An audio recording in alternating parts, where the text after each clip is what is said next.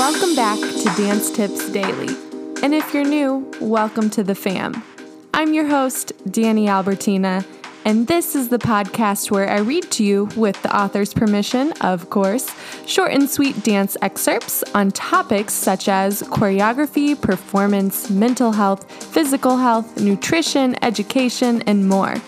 Bonus episodes released the first of every month featuring exclusive one on one interviews with those who keep our dance community alive.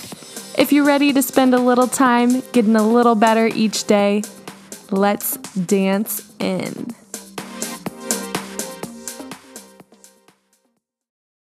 This is episode number 209 featuring differentdrummerdance.com. Pro tips for listening. It's February 25th, 2021, and we have a Teacher Tip Thursday here for you at Dance Tips Daily. Let's dance on into our blog, written by Katrena Cohea.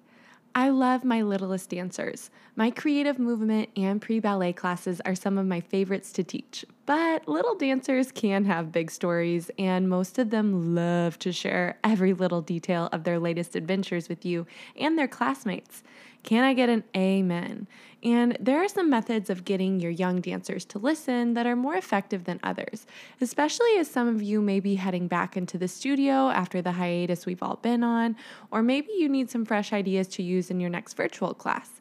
Today, I'm sharing my top five tips for getting your dancers to shush up and listen in.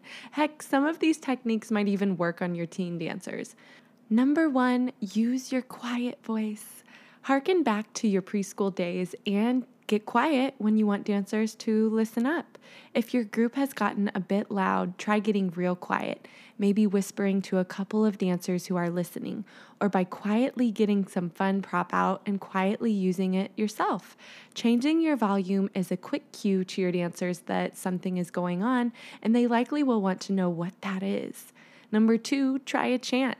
In my music classes, I use a clapping rhythm to get my students' attention. Sometimes I switch the clapping up by humming, snapping, or singing the rhythm. The students who were my first time listeners and repeated the pattern back to me the first time get an extra sticker as a reward. Number three, change the lighting. Sometimes little ones can get overexcited and overly chatty when there's just too much stimuli going on. Turn out a set of your lights, or if you have a disco ball, turn that on. Lighting is actually an important thing to consider in your dance studio. Fluorescent lights can be overwhelming for kids and adults alike, not to mention, they're not super flattering especially if you have differently abled students or students on the spectrum. If you're able to change the lighting up in your studio space, it can be a helpful way to calm the mood for overly excited dancers. If your dancers are still dancing virtually in their homes with you, encourage them to dim the lights at their houses. Number four, have a go to activity. My go to activity when things got a little cray cray in my classes was a dance called the Knock Knock Dance. We stand in a circle and knock on an imaginary door to visit a friend with our toes. We can't bang or slam on the door, that would be rude. We have to lightly knock with a piqué action. This ties into the first tip because I'd whisper as I'd say, knock, knock, knock, and then listen, listen, listen to see if our friend was home. Similarly, you could do a fairy or detective or butterfly freeze dance where all the dancers have to be quiet or even a yoga stretch sequence. Number five, go with it. When all else fails, just go with it. Kids are kids and need to get their energy out. Designate five minutes where you all get to sit and talk in a circle, but then it's time to get moving again.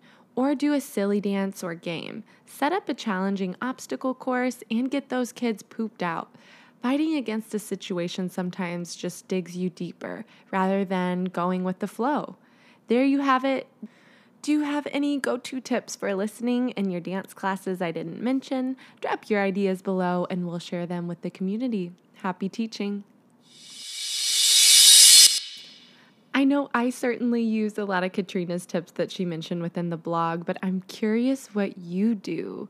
Sharing one of my golden nuggets with you today, I usually say, catch a bubble. So they open their mouth and then close it and show their cheeks with bubbles in it, which is fun. And sometimes I'll be like, swallow your bubble or blow your bubble into the sky.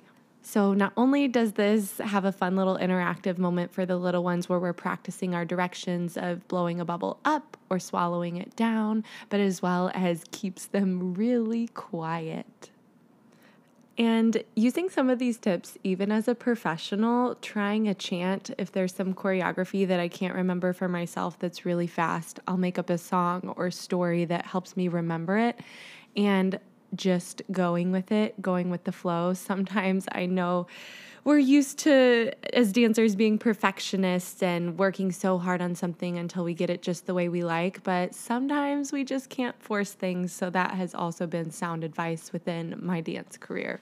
So, even if you aren't a teacher, I hope you still took plenty away from this blog in regards to dancing either as a hobby or professional, as it's all relative and we can still grow from learning how kids learn.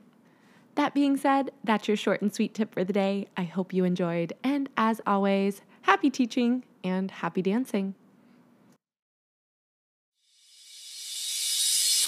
Thanks for listening today and tune in tomorrow for more short and sweet tips. Happy dancing!